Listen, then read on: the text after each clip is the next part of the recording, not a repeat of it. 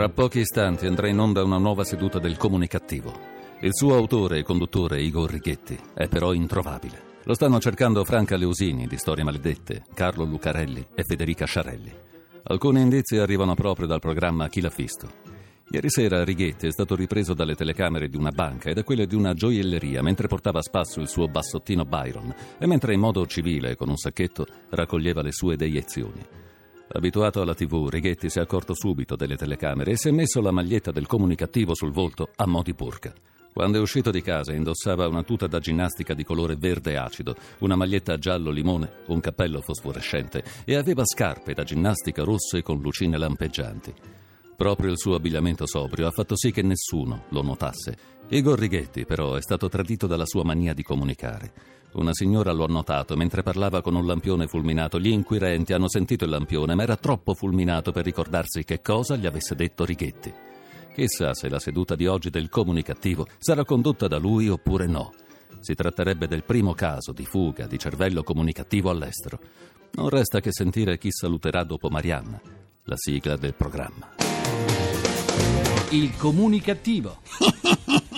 Perché l'ignoranza fa più male della cattiveria. Ideato e condotto da Igor Righetti. Questo non è un paese per giovani. Non è un paese per giovani, eh già.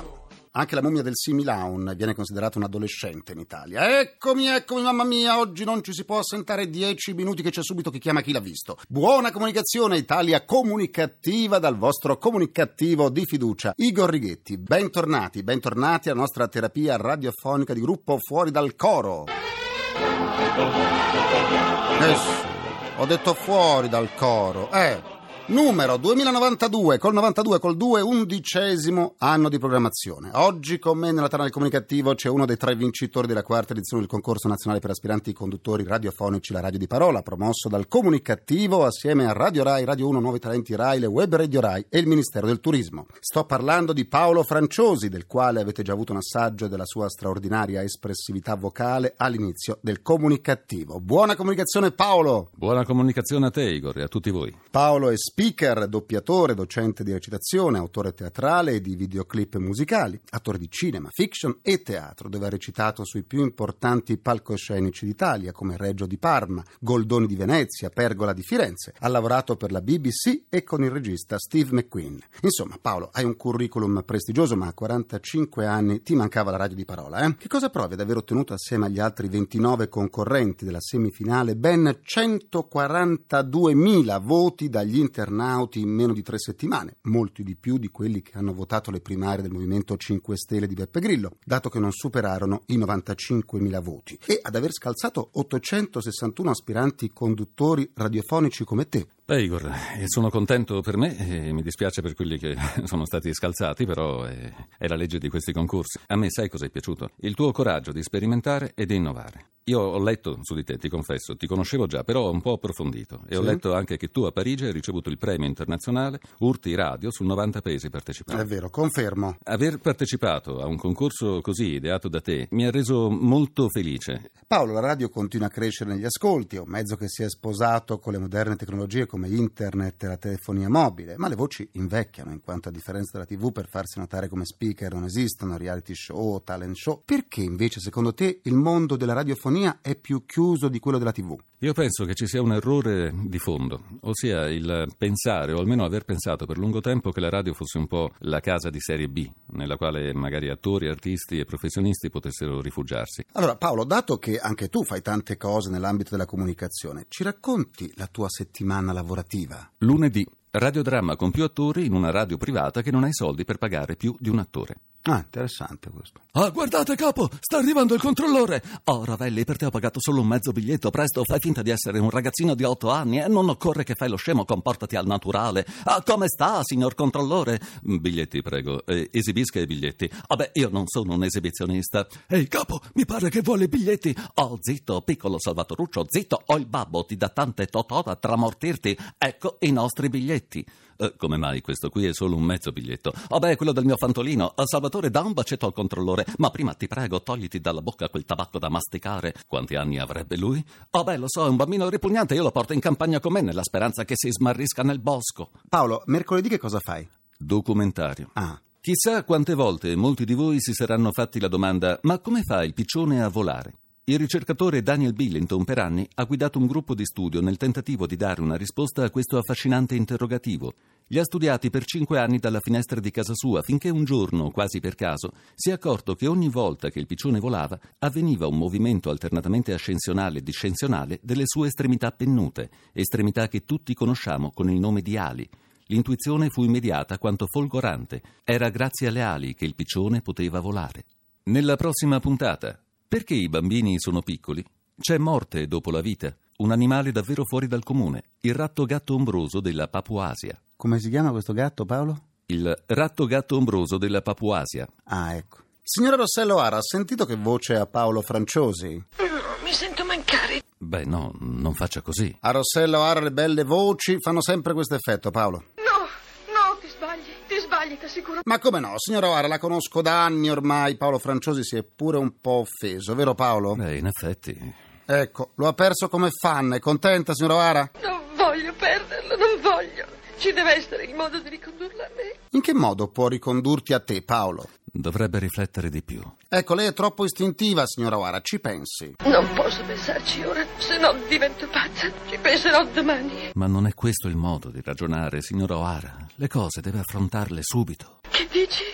Oh, caro, ascoltami. Sì, la ascolto, mi dica. Così la fa impazzire però, Paolo, eh? Sogni, ma è del buon senso. Sì, visto che ce n'è sempre meno. E lei? Strano, indifferente. Sento che non mi importa. È veramente superficiale, eh, signora O'Hara, sì. Non è vero, Sì, sì che è vero. non è vero. Ha ragione Igor, signora O'Hara. Anch'io la trovo un po' superficiale. Siete volgare e villano. Ecco, Paolo ha espresso soltanto un suo parere. Certo, io non l'ho offesa, e lei mi ha offeso. Ti supplico dispiace, mi dispiace tanto. Poteva pensarci prima. Bene, allora cosa dovrei fare? Dovrebbe cercare di smussare un po' il suo carattere spigoloso. Quando te ne sei accorto? Beh, si intuisce che ha un pessimo carattere. Non è vero. Oggi ne ho avuto la dimostrazione e sa che cosa le dico anche. Ditelo e fate presto. Che c'è? Mi aspettavo che avesse una voce più gradevole. Siete uno sfrontato e un villano, andate. Ma se ne vada lei, signora O'Hara. Paolo Franciosi oggi conduce il comunicativo con me. È uno dei tre vincitori del concorso nazionale Radio di Parola. Allora non mi resta nulla. Nulla per cui lottare e per cui vivere. Ma non dica così, ma non può trattare male gli ospiti del comunicativo. Dica subito qualcosa a Paolo per farsi scusare. Subito, eh? Ti prego, portami con te. Mi dispiace, signora O'Hara, ma sono già impegnato con un'altra donna. E avresti dovuto dirmelo anni fa che amavate lei e non me. Paolo, ora ti ha dato del voi. Ma lei non mi aveva chiesto se fossi già impegnato. L'amate davvero allora? Sì, la amo molto. E da tanto tempo. Se ne deve fare una ragione. Quante stupidaggini si devono fare per trovare marito? Eh sì, davvero tante. Se te ne vai, che sarà di me? Che farò? Continuerà a lavorare al comunicativo con Igor Richetti. Sono stufa, non ne posso più. Semmai io non ne posso più, signora O'Hara. Ma se ne torni da dove è venuta. Io adesso vado, signora O'Hara. La saluto. Andate via senza darmi un bacio. Perché dovrei darglielo? Andatevene, se non tornate mi fate un piacere. Signora O'Hara, adesso basta. La rimando in via col vento. Oh, ce ne siamo liberati Paolo, bisogna avere pazienza. Al comunicativo ogni tanto la creatività e la sana follia prendono il sopravvento anche su di me. Sì, ci ho fatto caso. Continuiamo la terapia. Quanto è accaduto a Roma credevamo succedesse soltanto nei film americani dove tutto è grandioso, spettacolare, dove la polizia riesce sempre a fare miracoli grazie anche all'immenso spiegamento di uomini e di mezzi. Invece pare davvero incredibile, ma anche da noi, terra di santi e poeti, ma pure di crisi economica ed evasori fiscali, può accadere l'incredibile. Ebbene sì, è accaduto. Un giovane che voleva uccidersi gettandosi non dal primo piano, ma dal nono piano della sua abitazione, e mi vengono le vertigini soltanto a dirlo, è stato dissuaso dalla polizia. E già qui sembra di assistere alla scena di un film americano. In realtà il bello viene adesso. Eh sì, è stato dissuaso grazie alla promessa subito mantenuta di far arrivare sotto casa sua non una scassata 500, ma una lucente limousine che, con tanto di autista in livrea, lo avrebbe accompagnato nella sede di un'emittente televisiva dove avrebbe partecipato a una trasmissione. Ma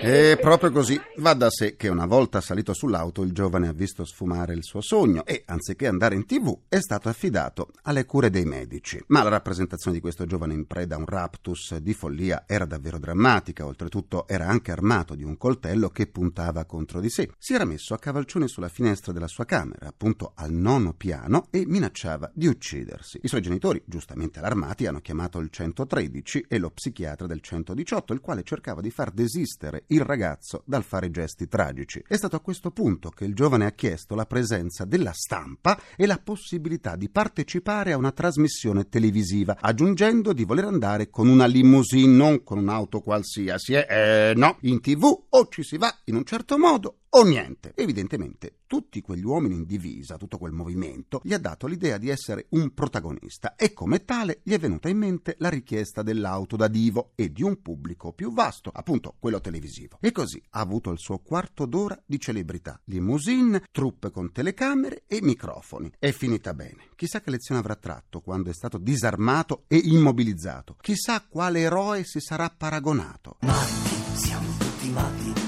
urliamoci, insultiamo da nevrosi, siamo afflitti. Eh sì.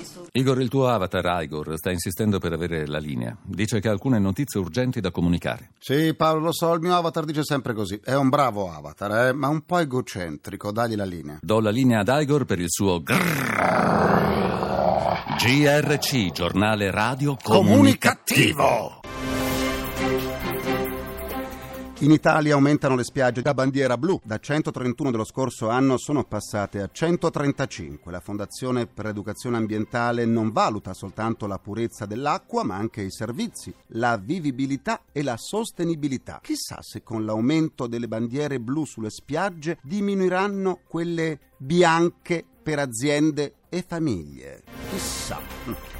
Da giugno comincerà il nuovo programma Jump, stasera mi tuffo, nel quale si sfideranno a suon di tuffi otto ex star ormai meteore, tra le quali Anna Falchi, Maddalena Corvaglia, Nadia Rinaldi, Enzo Salvi e Ciccio Valenti. Forse per qualcuno di loro questo programma può essere veramente l'ultimo trampolino. Igor, per oggi è tutto. Grazie a Igor, ti sei sprecato. Se vi foste persi una seduta del comunicativo e per questo motivo non riusciste più neppure a lavarvi i capelli, o se siete talmente masochisti tanto da volerle riascoltare decine di volte, andate sul sito ilcomunicativo.rai.it, dove potrete anche scaricarle in podcast.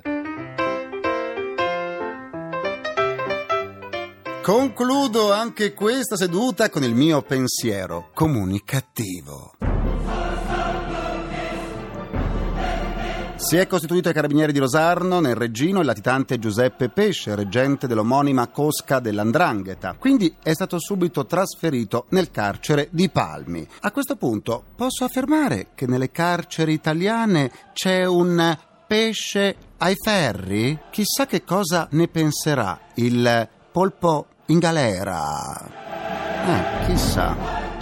Ringrazio i miei implacabili complici Vittorio Lapi, Walter Ghetti e Carla Pagliai. Un ringraziamento a Francesco Arcuri. Alla console. Alla console. Alla console tra gli immancabili. Folletti! Folletti! Folletti, falsi, poveri, c'è Antonio Moncelsi. Ringrazio anche Paolo Franciosi di Padova, uno dei tre vincitori del concorso nazionale radio di parola che oggi ha condotto assieme a me questa seduta. Paolo, che esperienza è stata? Ti vedo provato. Sono provato al pensiero che sia finita. Sono io che ringrazio te e ringrazio il comunicativo. È un programma che giustifica da solo, te lo assicuro, il pagamento del canone. Grazie Paolo e in bocca al lupo. La terapia quotidiana del comunicativo tornerà lunedì sempre alle 14.44 minuti primi. Secondi a nessuno. Buona comunicazione e buon weekend dal vostro portatore strano di comunicattiveria, Igor Righetti e oggi anche da Paolo Franciosi. Grazie, a lunedì. Ora ascoltiamo le notizie del GR1. Il comunicativo. Perché l'ignoranza fa più male della cattiveria. Ideato e condotto da Igor Righetti.